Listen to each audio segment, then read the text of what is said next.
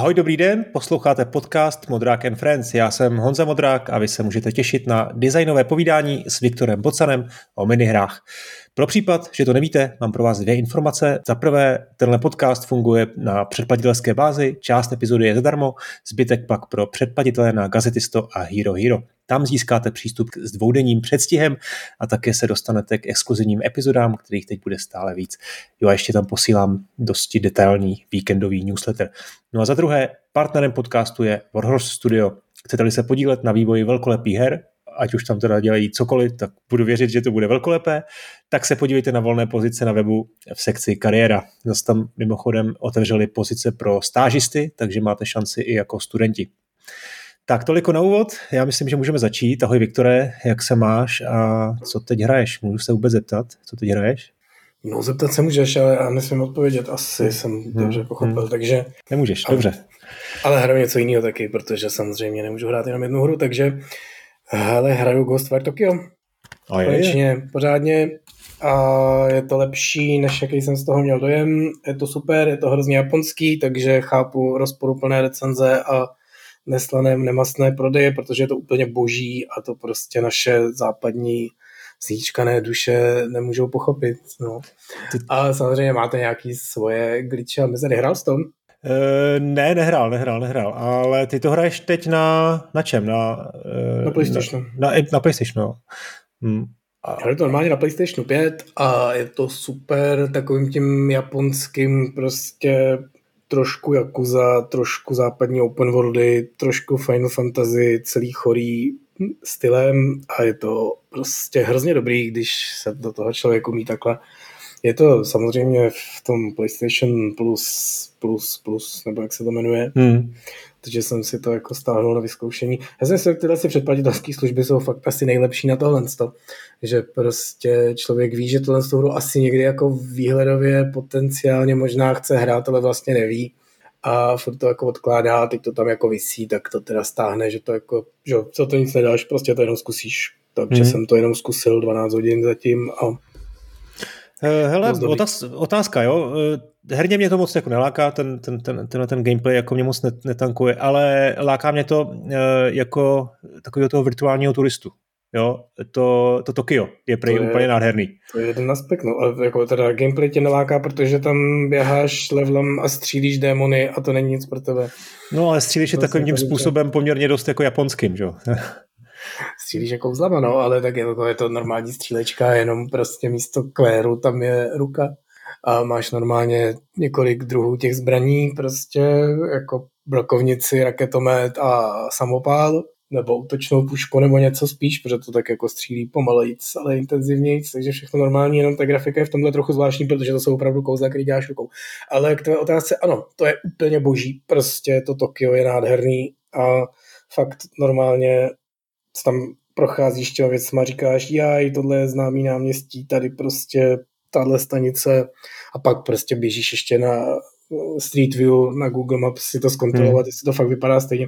A vypadá to skoro stejně, jsou taky jako hrozně zvláštní věci, takže já jsem o tom fakt jako nic nečetl ani nesledoval, ale teď mám chuť si přečíst nějaký making of. Protože tam je třeba dům s výrazným architektonickým prvkem, zrovna poblíž jako Shibuya Station, který je jako v té hře trošku jiný než v reálu, že on je takový, má jako, vypoulený balkóny směrem dopředu a tam je má směrem dozadu. Tak si říkám, jako jestli to je nepozornost, anebo prostě autorský práva, že nechtěli prostě vyloženě kopírovat dům jednak jedný, tak udělali drobnou změnu, aby to jako, že to není ono, hmm. ale přitom je, že jo, stojí to na té na tý stanici. A pak je tam most, který je z jedné strany hrozně výrazný, ale byl by jako směrem od té stanice pryč, tak u něho otočili, jo, že je prostě výrazný z téhle strany a nevýrazný z té druhé, přičemž v reálu je to opačně.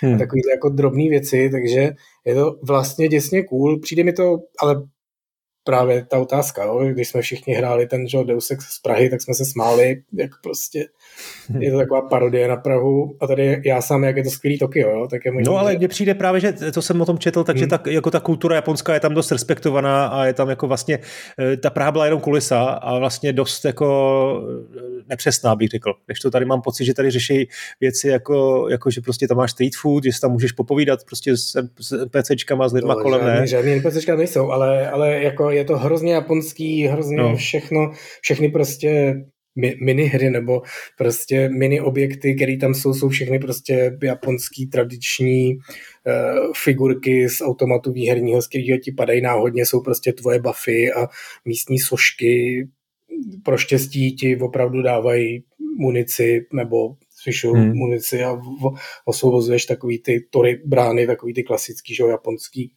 ty, tak ty, ty jsou jako po, postihlý démonama, ty jako hledáš a jsou tam opravdu tak, jak teďka jsou, jo, že máš prostě obrovský luxusní moderní mrakodráp a na jeho střeše je prostě najednou malinká zenová zahrada a v ní je prostě ta, ta, ta brána klasická a ty jako musíš, protože tady je to portál do říše zla, tak, taky jako hmm. uh, vyčistit, knícnout ale, ale je to prostě šíleně japonský. Takže, jo, takže i, i, pro ty lidi, co tu japonskou kulturu mají tak jako pasivně z dálky, že prostě ne, nechtějí jezdit do Japonska, nechtějí se učit japonsky a nemají rádi japonský jídlo, jenom tak jako na to koukají, tak i pro ně je to jako boží a pro ty lidi, co to baštějí trošku víc. Třeba já mám rád japonský jídlo. Hmm, hmm. Tak, tak pro ně je to úplně nádherný výlet do Japonska, jako i virtuální. Oni teda, všichni lidi tam jsou mrtví a ty tam bojuješ proti démonům a osvobozuješ duchy, ale kromě toho, což teda v tom Japonsku se děje trochu taky, že to je zjevný, tak, tak je to úplně krásný, krásný Tokio.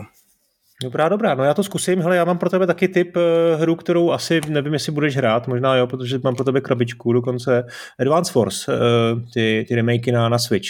Pamatuješ si to z GBAčka? A nevím, jak, jak moc dobře si to pamatuješ z GBAčka. Pamatuju si to hodně dobře a nejvíc si pamatuju, že to byla ta hra, která prostě těm lidem, co přeskakovali plošinky, vysvětlila, že strategie jsou skvělý žánr, takže no, no, no, to přesně jsme tak. tehdy z PC na ně koukali, říkali, to jste teda objevili Ameriku, no, tak si to užijte. jo, jo, akorát jsme tam pak br- brzy narazili, narazila kosa, narazila na kámen, protože to bylo docela těžký. Ale to jsem si právě nepamatoval a teď jsem tady krásně si říkal, tak jsem se do toho pustil, prošel jsem tutoriálem, říkal, byla tam casual obtížnost, no a ono to bylo tuhý, úplně od prvního levelu, jo, takže jsem si s tím musel poradit, takže jsem začal hrát podle návodu na IGN, tam, ten, ten, tam jsem si teda jako nechal vysvětlit ty, ty, ty specifika vlastně těch jednotlivých eh, jednotek, který mají nějaké výhody, nějaké nevýhody, na něco se hodí, na něco ne, eh, jaký terén, eh, jak, jak vlastně to hrát, jak to používat. Jo, to ta hra ti moc jako neřekne. Hm, rozumím, pro tebe to je jako asi rutina, pro mě to úplně tak nebylo. Zkrátka i ten první level, vlastně jenom první hlavní level už byl do docela těžký. No ale jako prošel jsem dvěma, třema levelama takhle za ručičku a pak už jsem si to dával sám a e, jako můžeme si zahrát spolu klidně, jestli chceš. Takže e, a každopádně krabičku jako nabízím. Tak jestli, jestli si to pamatuješ z GBAčka, tak je to moc jako sympatický, hezky, hezky to vlastně vypadá na tom Switchi, e, je to jako předělaný, ale drží si to tu svůj původní vizualitu jako výraznou, jako tu dětskou trošku při komiksovou bych řekl a jako moc dobrá hra, i když takovýhle her asi už jako od té doby vzniklo strašně moc, co? Vzniklo a, a spousta jakoby jiných her se tím inspirovala jako v těm a, stylem těch soubojů a ovládáním a tak dále, jako i spousta jako jiných žánrů japonských RPGček prostě a tak dále, že tohle opravdu byla jako přelomová hra v tomhle, v tomhle smyslu, že na Nintendo mainstream konzoly prostě pro všechny vyšla hra, která byla vlastně zdánlivě jako v žánru, který byl pro PC nerdy zalezlý někde jako v kopce a, a fakt byla dobrá, takže to je nádherný na tom našem herním průmyslu nebo umění, nebo jak tomu chceme říkat, že se takhle dají prolínat ty věci, aniž by si to aniž by si někdo předem uvědomoval, že vlastně ty skupiny, že, že ty hráči jsou stejně všichni stejní, jo? jako nejsou samozřejmě každý trošku jiný, ale že prostě žánry, který si myslíme, že jsou třeba komplikovaný, tak se ukáže, že nejsou, když si je vezme třeba Nintendo do ruky nebo někdo takový. Hmm. Hmm. dobrý. Hmm. A teda k tomu teda ta výhrada, že to bylo těžké jak prase, to určitě. A teda to bylo tak to bude skvělý. Uh, co ještě dalšího si hrál? Ještě něco, co v rychlosti stojí za zmínku? Když já to furt nesmím říkat. No já vím, já to z tebe nedostanu, ale tak to ani nechci, ale na začátku si začal tím, že, že hraješ hodně jiných věcí, tak uh, jestli náhodou ještě... Ale ve skutečnosti hraju teďka teprve na Switchi tyjo, abych to nepopad, Insight se to jmenuje, ta první Aha, těch, jasně, těch, jasně. Ne, ne, kecám, Limbo právě. Limbo, úplně, jo, to první. úplně první, no. Limbo. A je to super, užívám si to, jako mám v tom tři hodiny, je to skoro hotový, takže prostě no, minihra, no. nebo dvě hodiny, no. nevím. Na, na cestu do práce jsem to používal. A přijde mi fascinující, normálně jsem si to musel poznamenat, že to chci nějakých svých přednášek pro studenty, jak to je jako hrozně dobrá a hrozně špatná hra současně. Hmm. Jo, že ona má prostě opravdu všechny ty antiteze, jo? To, co, to, co je na logických hrách špatně, je tady v té hře, jo? že ona je jakoby atmosférická, ale vůbec jako není přirozená v tom smyslu, že vlastně polovina těch hádanek minimálně je prostě pokus o mil. To jako nemůžeš na ně přijít předem. Ne, že by to bylo těžké na ně přijít předem, ale nemůžeš prostě z podstaty věci. Ty nevíš, co se stane, když přijdeš tady do té místnosti. On spadne šutra, zabije tě. Jasně. Jo, a ty se jako loudneš těsně předtím, řekneš, aha, tak já tam musím šlápnout a jít zpátky, ano, a on mě pak zabije a odkutálí se sem, tak já ho zkusím přeskočit, pak zjistím, aha, tak to nejde, jo, takhle, tak já tady musím mít přesunutou tuhle plošinku, pak tam šlápnu, on spadne a jak se na mě kutálí, jak já skočím na tu plošinku, on se pokuta, prokutálí pode mnou a já běžím dál. Dobrý, a vyřešil jsem tenhle puzzle. Jo, ale to je jakoby, když si někde půjdeš na univerzitu na kurz dělání logických her, ne, že by takový u nás byli, tak se dozvíš, že přesně takhle se to dělat nemá. Jo? A trošku mi to vlastně vadí. To je blbost, jo? ale... Ne, není to jako úplná Já vím, jako dobře, na papíře, jasně, úplně přesně něco chci říct, že na papíře by to takhle mělo být, že to je něco, že, že, tu, že ta hra neodpovídá realitě, že vlastně v reálu, jo, že jdeš někam do, do podzemí a e, nemáš tam jako dva pokusy na to, aby si prošel něco. Ale podle no, mě tohle je prostě hra a Another World byl úplně stejný příklad, že? tam si naopak Trošku, ty věci no. zkoušel jako třeba 20krát, než to udělal. Jasně.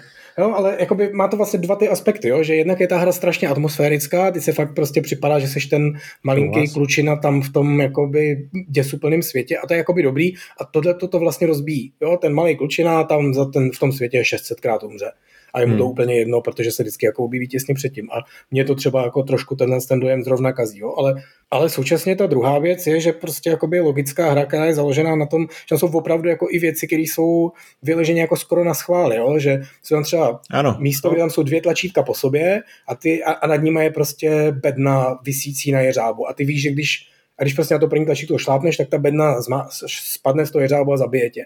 Hmm. Jo, ale na tom druhém tlačítku na, to naopak musíš jako na něj šlápnout, aby na tebe nespadla. Jo? A na to jakoby nemůžeš nijak přijít, to je fakt jako jenom potěuchlost od autorů a teď zase, jo, mm. ono to ve výsledku funguje, protože to je zábavný, jo? to je to, co ty obhajuješ. Je to v pohodě, baví mě to a tak dál. Trošku mě to vytrhává z té atmosféry právě to kvůli pravda, tomu, ano. že vlastně jsem nesmrtelný, protože je mi to jedno a umřu mnoho setkrát ale současně mě to jakoby trošku na, některýma místama vadí, že jakoby ta hra porušuje ty svoje vlastní principy a to je zase, jo, to je zase od nich, eh, od nich jako schválně, že prostě, aby si byl pořád jako oči na šťopkách, připravený, nastražený, ale vlastně jako tím čímž se teda dostáváme zpátky k tomu prvnímu bodu, podráží tu svoji vlastní atmosféru. Ale jako ve, ve výsledku je to prostě hrozně moc pěkná hra, jednoduchá, malinká jednohubka, kterou si prostě člověk zahraje na každém tom puzzlu. Je, je to prostě hrozně krásně vidět, jak to dělali s láskou, jo? že opravdu hmm. vymysleli tisíc puzzlů postupně za sebe, do jakože hopsačky a každý je trošku jiný a je tam prostě vidět ta invence, ta kreativita, ještě to je prostě hezký a tak dál. A, ale vlastně někdy to tyhle ty principy porušuje až moc a jasně, principy jsou o to, aby hmm. se porušovaly, ale, ale, ale, ale jako přesně, jo, nemá to žádný dosuzení, neznamená to, že ta hra je blbá, jo, rád ji dohraju, jsem kousek před koncem, takže se na to těším, pak prostě se pustím do těch dalších podobných her, eh, který tam mám taky stažený, připravený. A byla nějaká akce někdy před měsícem na Vím, Nintendo, tak jsem no. nakoupil pohromady věcí. Já, já právě jako souhlasím s tebou vlastně ze vším, jo. Úplně přesně vím, jako vlastně co kritizuješ a, a ano, ale myslím si, že to je jako papírový pravidlo, který, který se dozvíš někde nějaký té přednášce, ale vlastně ta realita, pojďme si teda zahrát tu hru jako na toho designéra, který to udělá tak, jak to má být. A řekni mi, jako, jak bys to dokázal nadizajnovat líp, třeba některé ty konkrétní hádanky. Protože podle mě, pokud by tam měly být hádanky, které jako odpovídají tomu, co ty říkáš, té roli toho, toho klučiny, a on by měl být schopen to třeba eh, všechno vyřešit na poprvé, no tak vlastně máš daleko jako limitující počet toho věcí, které můžeš udělat, které můžeš navrhnout. No určitě, a to je zjevně prostě, nebo skoro určitě ten důvod, proč se na přesně, to jakoby vykašlali no. udělat takhle, jo. A jako přesně, jo, ty, ty jako v normální logické hře, to bude, nebo normální logické hře, kolik zase takových máme, který by byly hopsačky zajímavý s nějakýma úkolama, jo. A kdy každý vlastně level je logický puzzle a ne jako hmm. ostřehový puzzle. Já si pamatuju ty Little Nightmares se to jmenovalo, no, to no, no. někdy před rokem, to mě vlastně taky bavilo. A taky mě to trošku štvalo, ale jakoby správně, a teď zase přesně v uvozovkách, to děláš tak, že si prostě ty postupně vytyčíš ty pravidla tím, že ukážeš několik takových hádanek, občas u toho umřeš, protože ti to prostě jako nevíde, a, ale jako naučíš se a pak jako různě aplikuješ v různém jako prostě pořadí, v různých kombinacích a tak dále. A už jakoby ty pravidla znáš. Tady vlastně ty pravidla žádný neznáš, protože neexistují. Nebo ty samotné pravidla, které platí skrz tu hru, jsou strašně banální. Jenom prostě můžeš hmm. běžet doprava doleva, tlačit věc a vyskočit a to je celý. A všechno ostatní prostě platí jenom v tom okamžiku. Jo? Tady prostě nesmíš běžet, protože tam je elektrický proud, tady prostě nesmíš na tohle šlápnout, protože se tam vypustí voda, utopíš se, jo? nebo nějaký takovýhle. A vlastně to bereš jako samostatný mini levlíky, který jako řešíš nezávisle na všech těch ostatních a jak říkám, jo, díky tomu jich mohlo vzniknout tolik a je to vlastně díky tomu pořád znovu a znovu zábavný, jenom mi to prostě kazí tu atmosféru. A právě proto si to beru jako do těch přednášek, jo, ne jako uh, odstrašující příklad, jak se to nesmí dělat, ale podívejte se, tady byste čekali, jsou takovýhle pravidla, přesně jak ty říkáš, papírový pravidla, a tady je hra, která je absolutně nedodržuje, úplně na ně kašle a stejně vlastně funguje. A teď, co je na tom dobře, co je na tom špatně, pojďme se o tom bavit. Jo? Hmm, hmm, hmm. Já bych třeba ve skutečnosti, kdybych to dělal já tu hru, tak bych, jí, tak bych trošku zmírnil v tomhle tom. Jo, že by mi tam vadilo těch smrtí, že jakoby tak hrozně moc zkusil bych třeba vymyslet, jak řešit ty faily bez smrti, jo? že on někam spadne, něco se někam to, on se, a on se dostane zpátky přes tu překážku, ale neumřel. Jo? Tady prostě se vyloženě vyžívají v tom, co všechno jako zabije, rozseká, zničí elektrickým proudem, utopí, roztrhá na malý kousky a tak dále. Hmm. Tak tak ono taky nutno říct, že to je 13 let stará hra, eh, která tehdy oh, že, přinesla obrození, obrození těch cinematických eh, plošinovek eh, z té staré éry, takže teď v posledních letech je podobných her docela dost a myslím si, že se jim podařilo jako ten, ten design trošku jako vyladit, vylepšit, nakonec si zkusíš ten insight. Já teda s okolností minulý týden vyšla hra, ještě teda nemám ji jako vyzkoušenou ani koupenou, eh, ale má jako výborný recenze, mám ji tady jako eh, danou stranou, tak ji můžu říct jenom pro, pro lidi, kteří Limbo, Insight a podobné věci mají rádi. Jmenuje se Bramble The Mountain King. Eh, má v tuhle tu chvíli 97% kladných ze 158 recenzí, což je jako je dobrý, dobrý číslo, je to malá věc inspirovaná nordickýma pohádkama eh, a ze švédského malého studia, takže eh, temný trošku a moc pěkný, moc pěkně to vypadá, takže Bramble, to, to potom třeba někdy, někdy příště. No, pojďme na pár novinek, ještě než se dostaneme k tématu. Eh, asi to první, to bylo jako velký téma minulý týden, no předminulý už možná Unrecord. Co na to říkáš? Taková ta hra s tou realistickou grafikou, která evokuje ty policejní nahrávky z bodycamu. Viděl jsi to? Taky jste to řešili v práci? Hele, prostě tak samozřejmě to bylo hezký a tak kolem to byla ta kontroverze, že si lidi mysleli, že to jako možná je jako fake a, a já si myslím, že to je fake do té míry, že, nebo takhle fake, jo, to není, není fake, jo, samozřejmě, ale že prostě lidi mají pocit, že tady je strašně hra, která je hrozně cool a hrozně vypadá, jo, a já si myslím, že mají jeden level hry, která je hrozně cool a hrozně cool vypadá teda. Hmm. A oni mají jako, na, oni mají Steam stránku už, tam je tohle to přesně jedno video, který je z té jedné jako rozbořený budovy nebo továrny, nebo co to, co to jako je s nějakým kancelářským zázemím a mají tam jako i screenshoty z nějakých jiných levelů, ale tam ty jsou vidět, jako, že jsou hrozně omezený, jo, že tam je prostě maličko toho. A zase tak moc jsem toho neviděl, jo, tak třeba, třeba toho někde ukázat ještě, ještě o něco víc, ale ale nemají tam ani takový to coming soon na Steam page, neříkají ani, že kdy výjdou, ani který rok nechtějí říkat, kdy výjdou, takže je vidět, že jsou hodně na začátku toho procesu a že se prostě soustředili na věci, které mně přijde strašně super, že se na ně takhle jako soustředili. Jo? Ta grafika je hyperrealistická a prostě ukázka toho, co ten Unreal 5 jako umí, už jsme tady o tom moc krát mluvili, a co umí jako mnohem líp než ty předchozí. Jo? Ne, ne, že by to nešlo tohle z toho udělat ve starších enginech, ale dalo by to neskutečné množství práce. Teď je to jako mnohem jednodušší. Jo? A zaměřili se prostě na, na ten pocit z toho, na ty animace, na to, že to má prostě takový feel, jsou tam taky jako drobný detaily, na který jsem koukal, jo? že prostě když stráfuješ doleva, tak se jako no. trošku jako vykláníš doleva a když stráfuješ doprava, doprava, jo? a hmm. máš to jako, jako příjemný pocit, že opravdu ten člověk tam jde s tou, s tou pistolí a fakt mu jde jako o život jo? a to je prostě hrozně dobrý.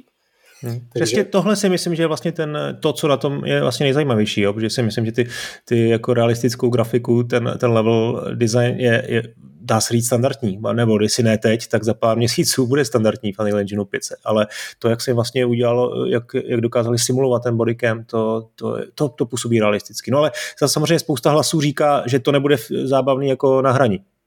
Ale to jsou takový jako prostě vždycky základ je to, vymyslet nějaký prostě ten, tady o tom moc krát mluvili, že ten hák nebo něco jako ten, já, já jsem tady popisoval minulé nebo přeminulé, nebo kdy, jo, že to první, co by si měl člověk, který dělá hru, vymyslet ten důvod, jo, proč má tahle hra vzniknout, jo, nebo, a to je ta mm, základní mm, feature. A tahle prostě je, že to je ten opravdu jako skutečný člověk s tou skutečnou pistolí, který jde do té nebezpečné situace a sledujeme ho tou bodycamou, jo, a to zní prostě vlastně hrozně dobře samo o sobě. A přesně jo, ta hra vypadá, že nemá nic, tam nebude, že jo, nějaký strategická rovina, kde stavíš policejní základnu a kupuješ si prostě dřevo, abyste měli lepší stoly nebo něco. A tam budou takový jednotlivý mise a to je prostě úplně samodostačující, jo? stejně prostě jako to limbo je, že chlapeček jde doprava a skáče přes zajímavé věci a potkává překážky, jo? tak tady no, chodíš do no. domu a tam jako bojuješ s nějakýma lidma, když to prostě bude intenzivní a ta samotná low gameplay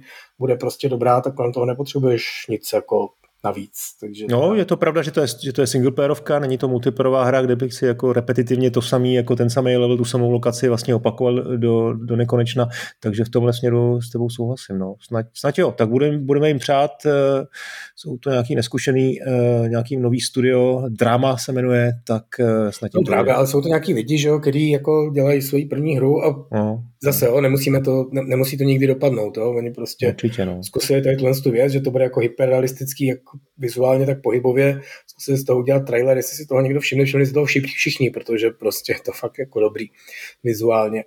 Ale samozřejmě to neznamená, že tu hru jako musí dokončit, že to všechno dobře dopadne, že bude takhle vypadat. Hmm. To prostě na opravdu jako normálních počítačích a konzolích a a, a, a jak dlouho jim to bude trvat, to už jako vůbec nevíme.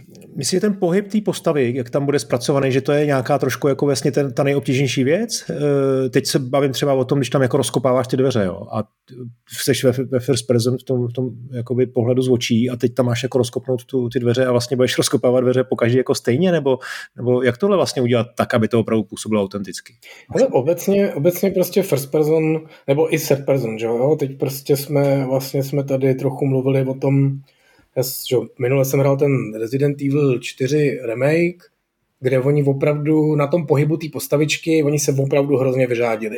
Jo, máš fakt pocit, že tam před tebou běhá reálná skvělá postava. Vlastně podobný zážitek jsem měl snad zatím jednou, to jsem říkal tady několikrát už teda, že když jsem hrál ten Hellblade Senua Sacrifice ve VR, kde no. ta, už je to že starší hra, ta postava je moc dobře animovaná a všechno, ale na svoji dobu, jo, takže dneska už to jako zase takový vás není, ale tím, jak je to v tom VR, že ona stojí opravdu jako před tebou reálně v tom prostředí a koukáš se na ní prostě z těch dvou metrů, tak z toho máš ten úžasný zážitek. Jo. A trošku tohle to se jim povedlo právě v tom Resident Evil 4 s tou postavou, že ona neběží takovým tím, takový to klasický, jo, že prostě máš zalupovaný takový dvojkrok, jo, takhle se to natáčí na tom okapu, že ty ten člověk jako běží, ty si z toho vyřízneš jakoby ty dva kroky, kdy levá jde dopředu, pravá jde dopředu a to jako zalupuješ tak, aby to bezchybně jako bylo takový nekonečný, aby mohl běžet, že jo, jak chce dlouho a to hmm. jako pouštíš v té hře. A to samozřejmě prostě vypadá trochu jako robot, jo? takže to, co tam právě dělají a tady v tom Resident Evil 4 remakeu to udělali jako famózně úplně nejvíc, jo? že do toho dají nějaký nepravidelnosti, že on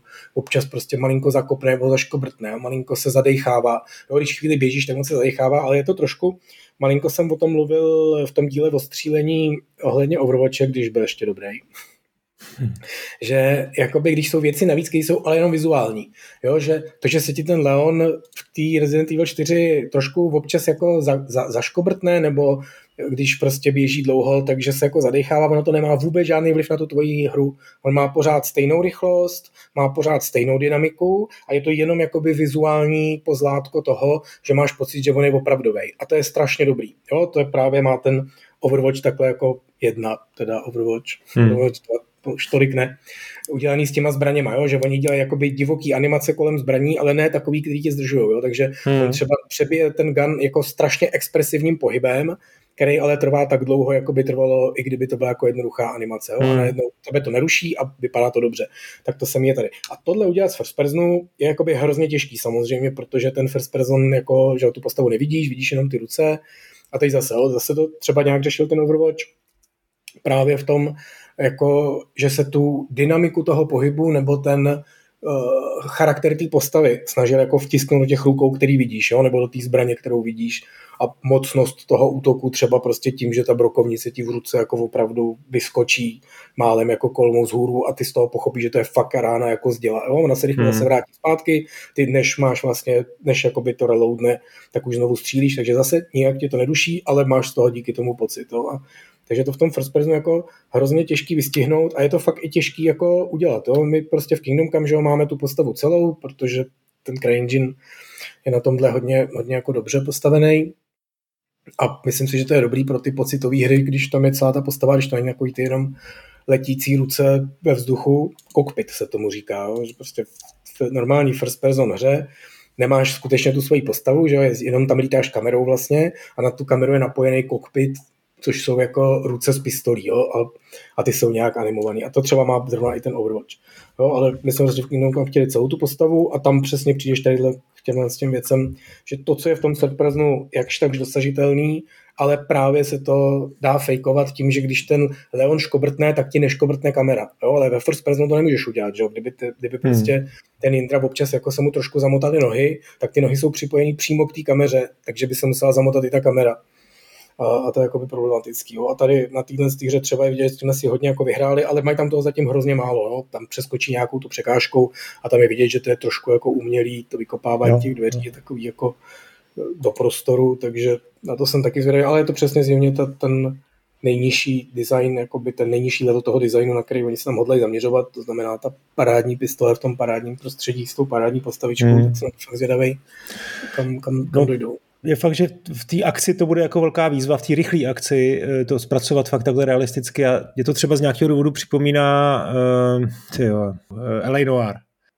Já vím, že to je jako úplně něco jiného, ale v tom smyslu toho, že, tam, že tam nějaký jeden malý prvek té hry je jako extrémně realistický. Jo? To je to, um, to vyslýchání těch lidí, vidíš jejich tvář a najednou ti to prostě dá úplně jako jiný, jiný jako prostě pocit z toho hraní. No. To je asi ale úplně jako nesrovnatelný. No hele, pojďme dál. Uh, handheld Asus uh, ROG Ali. Nevím, jestli jsme to tady řešili, ale uh, víš o tom něco? Doufám, že jo, protože ty máš sice Steam Deck, eh, takže úplně jako nový, nový handheld asi nes, nes, nesleduješ, ale objevila se informace před pár týdny na 1. dubna, že Asus chystá ten handheld a jako spekulovalo se, že prostě absolutní, že to je jako fakt zajímavý, zajímavý, zajímavý přístroj se zajímavýma parametrama, ale že bude jako extrémně drahý. No a teď se objevila informace, že by mohl stát 700 dolarů, což úplně jako mění celou situaci, eh, protože to, co tam je, viděl jsi ty parametry? Prostě je to výkonnější než Steam Deck eh, a stojí to vlastně o 50 dolarů víc než ten, než ten výkonnější Steam Deck. Jo? Je to výkonnější než Steam Deck, ale jako Zase no, já teda Asusu a zrovna, že ta, ta jeho ROG značka, to Republic of Gamers, ta prostě jako není špatná, ty notebooky jsou prostě dobrý, hmm.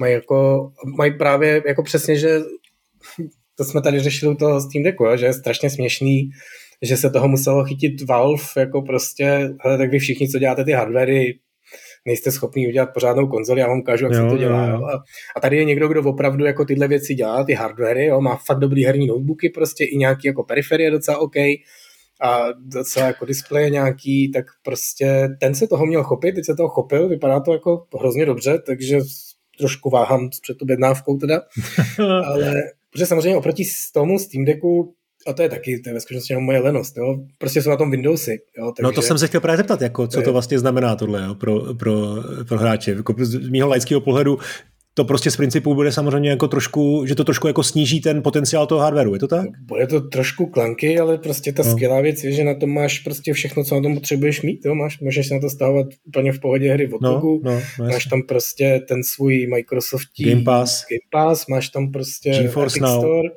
a máš tam vedle toho prostě ten Steam, jo, takže jako to samozřejmě no. na druhou stranu, jo, ten Steam Deck je prostě super, že je prostě vyladěný na ten hardware, ale všechny hry tam běží prostě v takový a to není emulace právě, jo, ale přesto proto nový jádro, který jako překládá ty Windows hry do toho Linuxového prostředí, jo, takže tam taky jako je to zpomalení, který tady naopak nebude, takže a to, to, co mi tady přijde, že to má mít jako lepší displej, jo, že to má Full HD rozlišení a nějaký obrovskou frekvenci a tak dál, což bude prostě hrozně žrát výkon.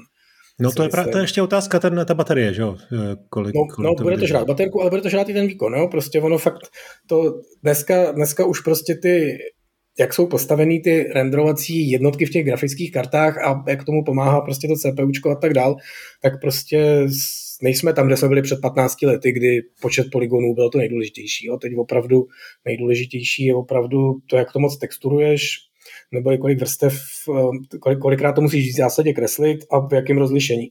Takže hmm. mě prostě ta, to, to, to, že ten Steam Deck vlastně běží v docela nízkém rozlišení, mi přijde, že je famózní tak, protože prostě v tom malém rozměru to jako nepotřebuješ, jo. No, a mám tady no. prostě malinký telefon, který má 4K nebo něco takového. Vůbec nechápu, proč takovou pitomost jako udělat, nebo chápu, jo, protože marketing, protože lidi potom volají, jo, prostě to přece nejde, když to není aspoň něco a tak dále. Jsem tu dobový recenze na Nintendo Wii U, jakože cože, ten, to, co držíš v ruce, není jako Full HD, no tak to, to je propadák automaticky. Dobře, jako to nepotřebuješ, jo, když je to takhle malý. Hmm. To bylo v době, kdy Full HD si měl svoji dvoumetrovou televizi. To už máš dneska trošku větší teda, ale jo, takže tohle to, toho se trochu bojím, plus tím, že oni to promujou teda tak, že v tom jako je grafárna a má to jako docela OK parametry, ale ten velká věc je, že si to pak připojíš té externí grafárně a tam pak hraješ opravdu ty nabušené hry. Což teda mě trošku jako leká, protože já na tom Steam Decku hraju nabušený hry a jsem s ním spokojený. Takže jestli oni mají pocit, že musí připojit externí grafi- grafickou kartu, tak se trošku, trošku toho bojím. Ale jsem na to hrozně zvědavý a myslím si, že prostě potřebujeme nový konzole. Jediný, co mě mrzí, to jsme tady říkali minule, že Sony nemá nový PSP, nebo chystá možná to streamovací, který, jo, jo. který mimochodem, to jsme minule říkali, že nevíme, k čemu to je a mně to pak došlo, že už vím, k čemu to je.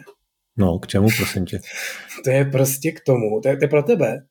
To je prostě na to, aby že děti máš, koukali, koukali na Netflix. Aby a já oni mohl... se mohli koukat no, na Netflix nebo si hrát na Xboxu a ty prostě si v pohodě vegetíš na gauči a paříš si na, svým, na svý PS5, že jo? Přes no, tak od toho mám PSVR, že jo, dvojku. No máš, ale to není ono, že jo, prostě jo. No, jasně, to no. si zase nějaký krám, který si nasadíš na hlavu a pak seš prostě takový poloufon v tom tom a tady si prostě pohodlně sedíš na gauči, lidi se koukají na televizi, nebo třeba spějí a nechtějí prostě tam mít svítící televizi a hraješ no, si no. na tyhle věci. Jo? Takže trošku, trošku to ve mně jako, eh, jak to říct, malinko jsem to amnestoval ve své hmm. hlavě ten soňácký eh, výmysl a možná se to přece pořídím. Jo, tak to bude, ale počkej, tu budeš mít ráno jako čtyři, čtyři ty, ty handheldy u těch vstupních dveří, vždycky skočíš do těch bod a teď prostě vybereš, který si vemeš do práce na cestu. Jako. Hele, jako Budu prostě... dneska hrát metru na Switchi, nebo, nebo na Steam Decku, nebo na, na, na Ali, nebo... No přesně, to, ale no, vidíš, tak naštěstí. To jsou problémy prvního světa, no. Uh, hele, pojďme dál. Ještě teda God of War uh, Ragnarok uh, stál až 200 milionů dolarů. Nevím, jestli jsi četl, ty informace byly zajímavý to, rozhovor. To je Guardianu. No, to je pěkný, ale docela. To, to, to, ale to je normální, prostě tolik, tolik stálo, já nevím, The Old Republic před kolika deseti lety. A tehdy se to bralo jako, že to je opravdu velká věc, ale teď už se to nebere 200 milionů jako docela OK na, jako velkou hru a říkali jsme to tady, tam, to je fakt hra, v který jsou ty peníze vidět. To hrozně v té jedničce nebo v tom God of War minulým bylo vidět, že tam ty peníze nebyly, neboli, že to byl prostě malý tým a měli málo času hmm. a že to jako zkoušeli a když se to hmm. teda povedlo, tak jim prostě nasypali ty velké peníze a těch 200 milionů je jako pěkná částka. A, takže těžko říct, jestli to na sebe už na tom PlayStationu vydělá, ale přesně jo, to jsou ty ikonické hry, kde se to něco tak moc neřeší. Jo? Zase ono to určitě prodalo milion PlayStationů, jo? nebo něco takového, nebo milion možná ne, ale nakonec to prodá. No, takže ono, když si vemeš, kolik, kolik jakoby peněz to vydělá, když prodáš milion kusů pouhej, jako obrat že z té hry, tak eh, a ty podíly, který Sony má, že přímo na tom, na tom vlastním prodeji, ten obrat vlastně, to jsou jako stovky milionů eh, a když to prodá 15 No, to už jsme tady řešili taky, tak ono to jako, jasně, jo, oni ty ceny právě, jo, oni jsou, nebo takhle, ta, ta hra byla drahá, že jo, samozřejmě, protože to je moderní hra, takže už nestála těch 50 dolarů, ale 70 nebo kolik, no. takže určitě, ale furt je tady to, že to platí u nás a v Americe, jo, tam se toho prodá třeba dvě třetiny, ale furt prostě v tom zbytku světa to jako je levnější, nebo se tam, jsou tam nějaké lokální distribuce, určitě se hodně prodalo fyzických kopií, že jo, tam zase si ty distribuce něco vezmou, že skutečná cena, kterou jako dostávají zpátky, není tak obrovská, jo? není to třeba těch 50 hmm. dolarů čistýho, ale ale takže jako by potřebovali prodat několik milionů, což prodali, ne, já jsem nesledoval čísla. No určitě, samozřejmě prodali to, jako, teď a... to, teď to z hlavy nevím, ale určitě už prodali přes 10, jako to, tam si myslím, a že už jsou dávno v černých. Ale to je dobrá okay. otázka, jako jestli, protože na Steamu se o tom mluví, že na PC se ty hry opravdu jako prodávají za různé ceny, ale vlastně jsem nikdy neslyšel, jestli tyhle ty AAA tituly, třeba od Sony konkrétně na konzolích, jestli se taky jako prodávají třeba v Rusku jako za, za třetinu ceny. Jo. No to víš, jo. Asi jo. Jako, nej, nejvíce prostě Rusko, ale i Čína, Indie a tyhle ty věci, to jsou jako velký, že? Hmm. velký trhy a třeba Jižní Amerika, jo? to je jako o něco menší trh v tom celku, nebo jo, je tam prostě hodně lidí, ale ne, ne tak moc si kupují ty AAčkové hry, ale prostě obecně tam to je boj proti pirátství, jo? to jinak nemůžeš. Kdybys tam prostě prodával, kdybys v Rusku prodával tu hru za 70 dolarů, tak teďka nebudeš prodávat v Rusku nic, ale kdyby to taky, eh, kdyby byla normální situace, tak, eh, tak prostě žádnou ne, neprodáš. Jo? Prodáš pár set kusů pro nějaký sběratele nebo pár tisíc a všichni to budou hrát z nějakých mhm. pirátských kopií, takže tam jediný způsob, jak proti tomu bojovat, je opravdu to, že jim to prodáváš levnic. Furt je to dražší než od těch pirátů, takže to pirátství je tam pořád jako velký, ale už je to tam taková ta hodnota, jo? koupím si to Jasně. za dvě stovky od Piráta s rizikem, je tam virus a tak dál, anebo za tři stovky tady od oficiálního, tak dám ty tři. No. No, eh, Yoshida, každopádně ten velmi zajímavý rozhovor, dám eh, link do show notes eh, v Guardianu. Mluvil taky o AIčku, tady musíme opatrně, aby jsme se úplně neutrhli z řetězu, to je taky téma, který by mohlo vydat na, ne, ne, ne na jeden, ale na několik dílů.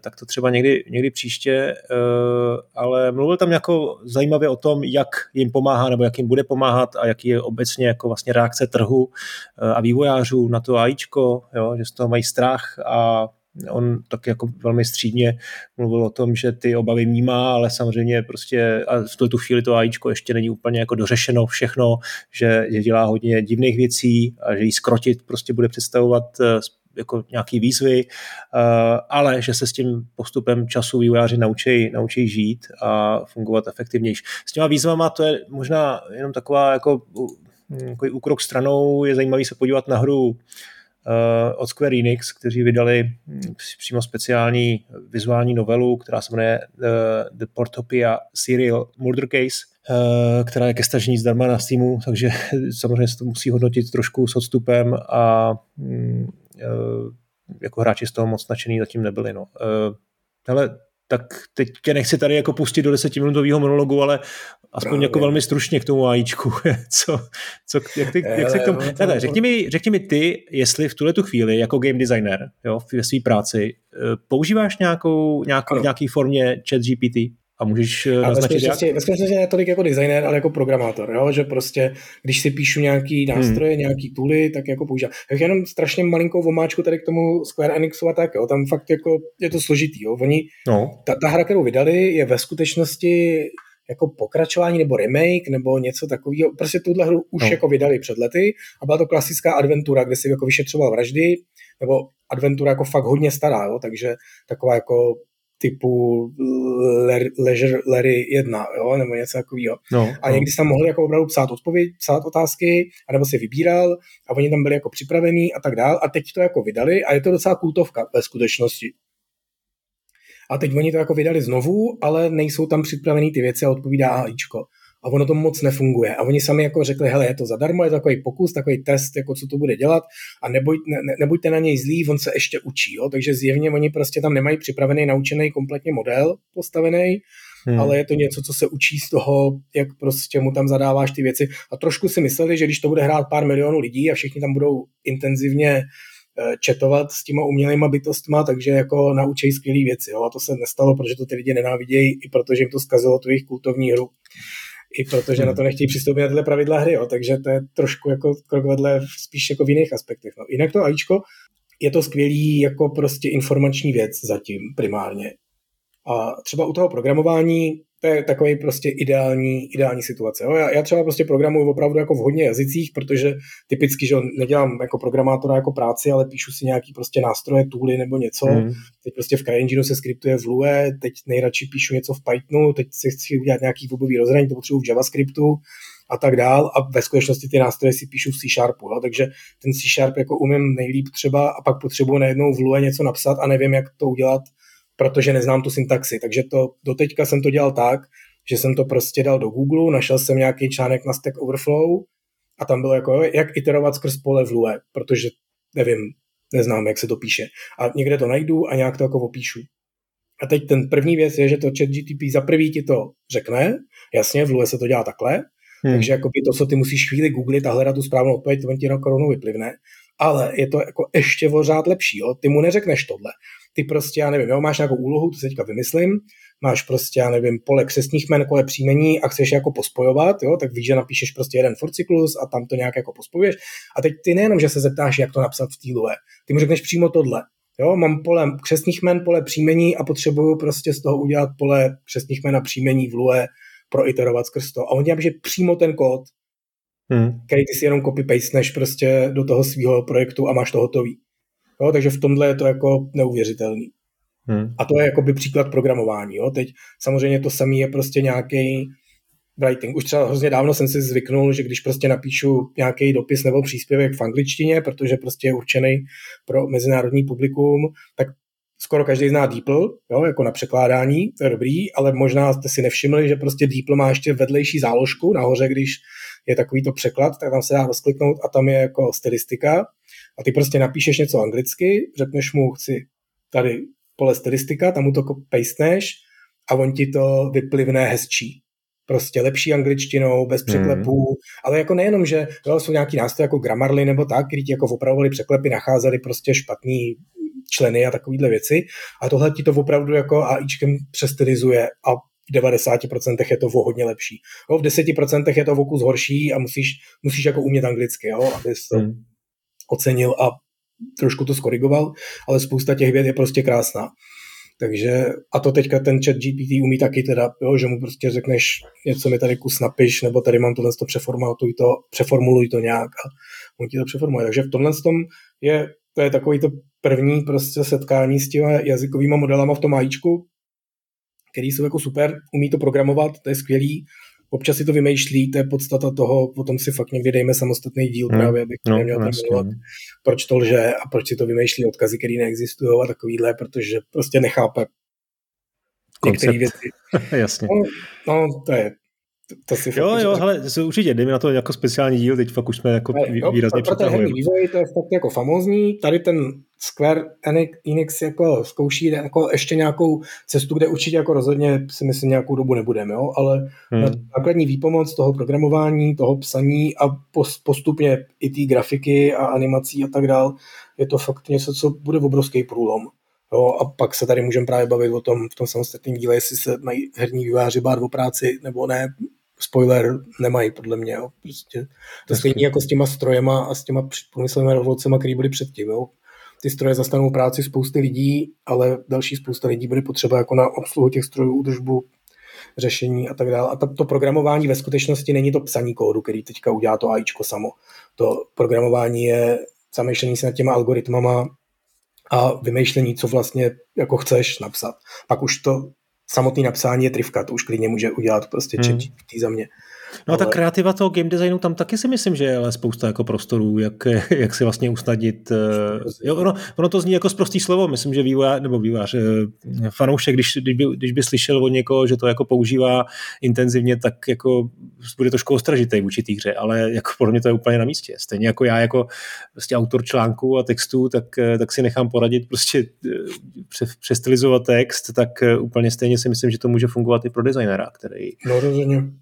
No. Rozhodně a, a, přesně jo, jako umím si, zatím jsem takhle jako nepoužil, ale umím si přesně představit, tady, jak jsme se bavili o těch RPGčkách a kombatech a tak dále, jo, že si řekneš prostě potřebuji nějakou rovnici, že se zatížením se tady zpomaluje běh jo, hmm. a chci to nějak, aby to bylo při malém zatížení málo a postupně ten vliv jakoby rostl a při velkém zatížení by tě to fakt jako zastavilo a umím si představit, že ti prostě vyplivne nějaký rovnice, který ty si jako dáš do Excelu a pak nad nima trošku jako iteruješ, ale ten základ si jako nemusíš vymyslet, jo? nebo chci hmm. funkci, která ti vrátí prostě esovitou křivku a, a, a tak, jo, a on ti prostě nějakou vymyslí a jo, to hmm.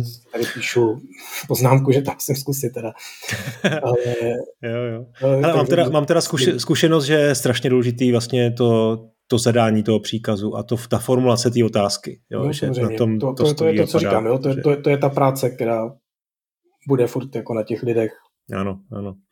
Tak jo, tak hele, pojďme, pojďme na naše téma, minihry. Uh, jsem zvědavý, co mi, co mi k tomu řekneš, jaký je tvůj osobní vztah k minihrám jako hráče a samozřejmě uh, i k tomu, co si, jak jste jako minihry designovali, protože ty máte, pokud se nepletu, nejenom v Kingdom Come Deliverance, ale ty jsi se s minihrama setkal i při navrhování svých předchozích her. Nepletu se, i v horkém létě bylo byly nějaký minihry. Nechceš na to vzpomínat? To Hezky jsem ti do toho zatáhl. Ne, dobrý, já jsem si na to vzpomněl úplně náhodou, když jsem tady jako četl, že budeme bavit o minihrách, tak jsem si říkal, ty počkat, moment. A teda to jsem překvapen, že to. Ale v Horkém letě dva ve skutečnosti, v Horkém letě no. jedna nebylo. Byla tam jedna postřehová minihra, mi, miniaturní, že si musel kliknout na hrocha dřív, než utek z obrazovky, jo, takže jako dobrý. Ale v Horkém létě 2 jsme měli opravdu minihry, schazování zlých banditů ze žebříku kamenama, což byla vykrádačka nějaký Atari hry. Quasimodo se jmenovala. Mě fakt bavila. Tak jsem si ji chtěl hrozně udělat. A, a pak jsme tam měli samozřejmě strip poker, protože jsi na divokém západě s drsnýma, slýma chlapama a kolem jsou něžná dívčí stvoření a ty chceš být chlapák, takže tam jsou takovýhle, takovýhle věci. A ten, ten pokr ten pokr byl zábavný, musím říct.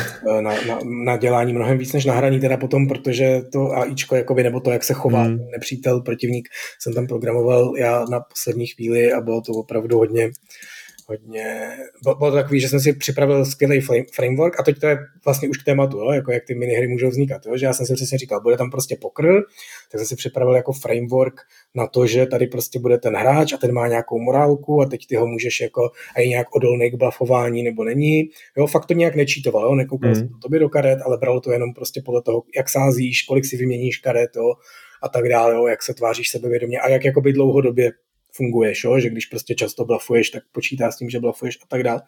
A tohle všechno, tím jsem se strašně bavil, asi tři týdny prostě jsem to vyráběl a pak už musela ta hra výjít, jo? takže jsme prostě nastavili tři oponenty, že jeden je uh, velmi obezřetný, druhý málo obezřetný a třetí středně obezřetný a už jsme to nikdy neotestovali, takže ta hra byla jako úplně banální a všechno se to dalo vyhrát tím, že si prostě uh, sázel hrozně málo a pak si jako najednou vsadil všechny peníze a on se vždycky leknul a vzdal to. Hmm. Takže, ale tam právě vlastně to je zajímavý, tam pak byla to jsem se bál, že když to nenastavíme, že to takhle dopadne. Takže jsem tam pak udělal plot twist, že s posledním oponentem musíš prohrát, že to byl drsný zlej člověk a když vyhraješ, tak tě zastřelí. Aha. Což opravdu udělal. Tak to si vůbec nepamatuju, to je dobrý nápad. Ale jako, že, jo, a to právě bylo... Že musíš jako předstírat, jako že, že ti nejdou karty a... Právě, no, ale, ale nemůžeš no. jakoby... Právě, jo, nemůžeš to jako vzdát, protože to tě taky zastřelí, protože podvádíš takže musíš jako hrát, ale musíš jako přesně najít jakoby tu hranici, kdy ho ještě udržíš ve hře a nezastrašíš ho, ale Aha. současně jako prohraješ, jo? takže třeba právě naopak, měl si dobrý karty, tak si si jako v tom pokružil, vyměnil ty dobrý, aby si dostal špatný. Jo, a když si dostal ještě lepší, tak to bylo jako fakt, fakt, fakt, fakt zlý, jo? takže Hmm, ty jsi hlavička, Viktore, to je dobrý. To si musím to horky to zahrát ještě, ale kvůli tomuhle. Ale je to, jako, je to dobrý příklad minihry, kdy, která, no, nevím jestli tohle, ty si sám říkal, že ta není, není moc zábavná díky AIčku, ale jako jsou minihry, a dostaneme se doufám k ním, který vlastně jako zastíní i tu, i tu vlastní hru, že spousta hráčů ty hry hraje kvůli těm minihrám uh, a je v těch minihrách schopná jako strávit dlouhé hodiny. No, nicméně, já jsem teda se snažil vymyslet nějaký jako úvod, nějaký jako představení toho tématu a našel jsem, nebo sepsal jsem nějakou definici, která zní, minihra je jednoduchá hra, jejíž, jejímž cílem je reprezentovat nějakou aktivitu a dodat hře rozmanitost a přidanou hodnotu. Eh, spousta miniher je postavených na, mm, na nějaký variaci těch klasických arkád nebo jiných starých her, jak už si sám řekl, z konzolí, z, z PC, ze starých počítačů. Eh, je to vlastně jeden z nejstarších troupů a taky nejpoužívanějších eh, ve videohrách. No a je to taky dost široký pojem, protože těch, eh, těch různých typů a druhů miniher může být hodně. Já myslím, že spousta lidí to před, před, představuje právě jako nějakou jednoduchou arkádovou věc, ale minihra je taky eh, ten váš eh, slavný lockpicking. Minihra je taky může být mikrohra, opravdu něco, co trvá jako pár vteřin, ne, ne pár minut, ale pár vteřin. Jo. Eh, a kde ta výzva je úplně jiná. Tam část výzvy v mikrohře, typicky ve WarioWare, je naučit se vlastně eh, tu hru hrát v tom zraném časovém limitu, během vteřiny pochopit, co máš udělat, během druhé vteřiny to udělat eh, a vlastně jít na další. No a ty minihry z pohledu designera představují uh, řadu výhod um, a vlastně důvodů, proč se, proč se do nich pouštět. Takže můžou být snadno uh, a rychle vytvořený, snadno se testují taky, jsou snadný na hraní, nebo by minimálně měly být, obtížnost tam asi není úplně jako dobrá vlastnost minihry, jsou taky vhodnou metaforou pro různé komplexní aktivity. To je ten lockpicking který potřebuješ zpracovat a asi teda nejlepším způsobem, jak udělat lockpicking, je prostě udělat, udělat speciální minihru, nebo to může být rybaření, eh, sázení, jo, závodní minihry bývají a tak dále. No a myslím si, že zpracovat do minihry jde prakticky úplně cokoliv. Ještě možná mě napadá, že vlastně minihry představují nějakou nečekanou a dočasnou změnu, která, na, která třeba narušuje stereotyp toho hraní. Tak je to všechno, nebo ještě, ještě tě napadá nějaký důvod, proč minihry ano? Může být, no. Hele, uh, hezky jsi to řekl. A jako, jako u všeho je vždycky dobrý právě přesně se zamyslet, jako k čemu to tam je, jo? když jako designu minihru, proč, proč jakoby tady je. A to jsou, tady to jste jako docela vystih, ale jo, když se podíváme do historie, tak vlastně minihry nebo nějaký vložený podhry byly fakt jako už hrozně dávno. My teďka říkáme, že máme minihru ve stylu 8-bitových hrách, v těch 8-bitových hrách byly minihry. Jo. Bylo prostě International Karate třeba, prostě stará mlátička hmm. na 8 bity, ta byla prostě hrozně dobrá a tam si jako mlátil, mlátil, mlátil a pak mezi kolama si přerážel desky. Jo, jako karatisticky prostě si do toho praštil rukou nebo hlavou nebo čím. A, a byla to jako postřehová minihra, jak moc dobře to zmáčknul, tolik si jich jako rozbil. A tam jako zjevně ten dojem byl, jako pojďme tady dát nějaký intermezo, jo? Tady jsme se o tom bavili v tom díle o tempu, že prostě není dobrý, když ta hra furt jako jenom plyne, plyne, plyne, plyne, plyne, protože nemáš čas jako vydechnout a najednou vlastně ten thrill toho, toho ty věci mm, přestane být zábavný. Jo? Ne, ne, necítíš, jak rychle jede vlak, cítíš, jak hmm. rychle se rozjíždí, jak, jak zpomaluje. Takže to chceš to samý v té hře, takže kdyby tam byly pořád jenom ty jednotlivé utkání pořád za sebou, tak vlastně tě to unaví. Takže oni to jako zastavili a tady udělali jako mini hříčku, kde si jako odpočineš a trošku uděláš něco jiného. Jo, nebo v nějakých těch chodících mlátičkách ve Final Fightu to bylo v Street of Rage, že bylo jako to, že si hrál, hrál, hrál a pak si měl, nebo dokonce to bylo možná jo, si, Street Fighter. Jako musel dokonce. zničit si během pár vteřin si musel zničit auto, to je Street jo, Fighter. Jo, no. jo, tak to bylo Street Fighter, jo, že prostě najednou si mlátil vlastně auto. Hmm. Jo, takže prostě, aby si jako trošku oddechnul od té normální gameplay, trošku si jako pročistil hlavu a pak zašlo zase další to kolo a ty se vlastně paradoxně trošku víc těšil zpátky na, tu, na, na, na to další hraní, než se ozve round 3 a, a jedeme znova. Jo, takže jakoby tohle intermezo může být jedna motivace. No, taky ale druhá věc je, že, že dřív, to, co byla dřív celá hra, tak to vlastně se díky tomu té evoluci těch videoher jako takových, to se dneska jako je považováno za minihru. Jo? A dobrý příklad je třeba Defender of the Crown, což vlastně byla, byla kolekce různých uh, různých činností, které byly realizovány jako minihrama. Že? Tam byla ta strategická mapa, pak tam byly ty bitvy, jaký to oblíhání s katapultem a akční, akční části, klání a tak dále. A to všechno vlastně byly minihry a dohromady to teda tvořilo tady těch, já nevím, kolik bylo, 5-6 věcí, tvořilo vlastně relativně jako komplexní Přesně tak, no, takže to byla jako kolekce vlastně jako, jako specifických herních mechanik a dneska bychom je přesně všechny nazvali minihrami, máš pravdu a dohromady jako by složili tu, ten celek a to bylo tehdy jako dost obdivuhodný. No, a právě jakoby už tady to vlastně platilo. Ta druhá možnost, že jedna věc je, že chceš prostě přerušit tu akci a dát hmm. ti něco jako jiného, což prostě máme i dneska, jo, já nevím. Hra, kterou podle mě skoro nikdo nezná, tyjo, a proto si nespomenu název, Shadows of the Damned. Hrál to? No to jméno mi něco říká. To je prostě, to je, to je nejlepší a... Resident Evil. Jo? Není to Resident Evil, ale dělal to Shinji Mikami spolu se Sudou, nebo s někým takovým, s, s jiným Japoncem. Ano. A je to prostě hra, kterou udělali, když prostě Shinji Mikami odešel od Resident Evilu a je to takový Resident Evil. Vyšlo to na Xbox 360 a myslím, že i na PS3 nakonec. A ta prostě, to byla famózní, teda jako podle mě fakt nejlepší Resident Evil, protože za prvý měl jako úplně ulítlej příběh takovým jako stylem, to, co jsme tady několikrát říkali, jo, nebo já jsem to tady hejtoval, jo, že ten Resident Evil má jako chorej příběh, ale jakoby za, za, zahalený do takového realistického hávu, takže ty seš z toho takový zmatený jako divák, že nevíš, jestli hmm. takovouhle kravinu někdo myslel vážně nebo ne. Tak tady to prostě postavili tak, že tuhle kravinu nemohl nikdo myslet vážně, to bylo úplně jako chorý. A krom toho je to jako fakt dobrá střílečka a příjemná a, a tohle. A tam přesně jsou minihry, které jako tě trošku jako trolej a jsou to přesně tyhle intermeza. Jo, ty jako hraješ, hraješ normálně prostě third person 3D střílečku proti zombím nebo démonům nebo něčem a najednou ti to vplácne, protože tě to jako přejede tě válec, teď to trošku přeháním, a seš najednou 2D a hraješ prostě 2D hopsačku z boku chvíli. Hmm. A je to prostě jenom jako intermezzo, zahraješ si to, něco tam vystřílíš, dostaneš nějaký odměny a jdeš zpátky do toho světa. Ale to, co právě je ta druhá věc, o které jsi tady mluvil, že dneska je mnohem lepší, když ta minihra jakoby reprezentuje něco v tom světě složitějšího, nebo to tam má jakoby jinou úlohu. Lockpicking prostě v Kingdom Come není jako minihra pro minihru, aby tady něco bylo, ale je to prostě reprezentace toho, že musíš otevřít tu truhlu a že to nějakou dobu třeba trvá, nebo dveře.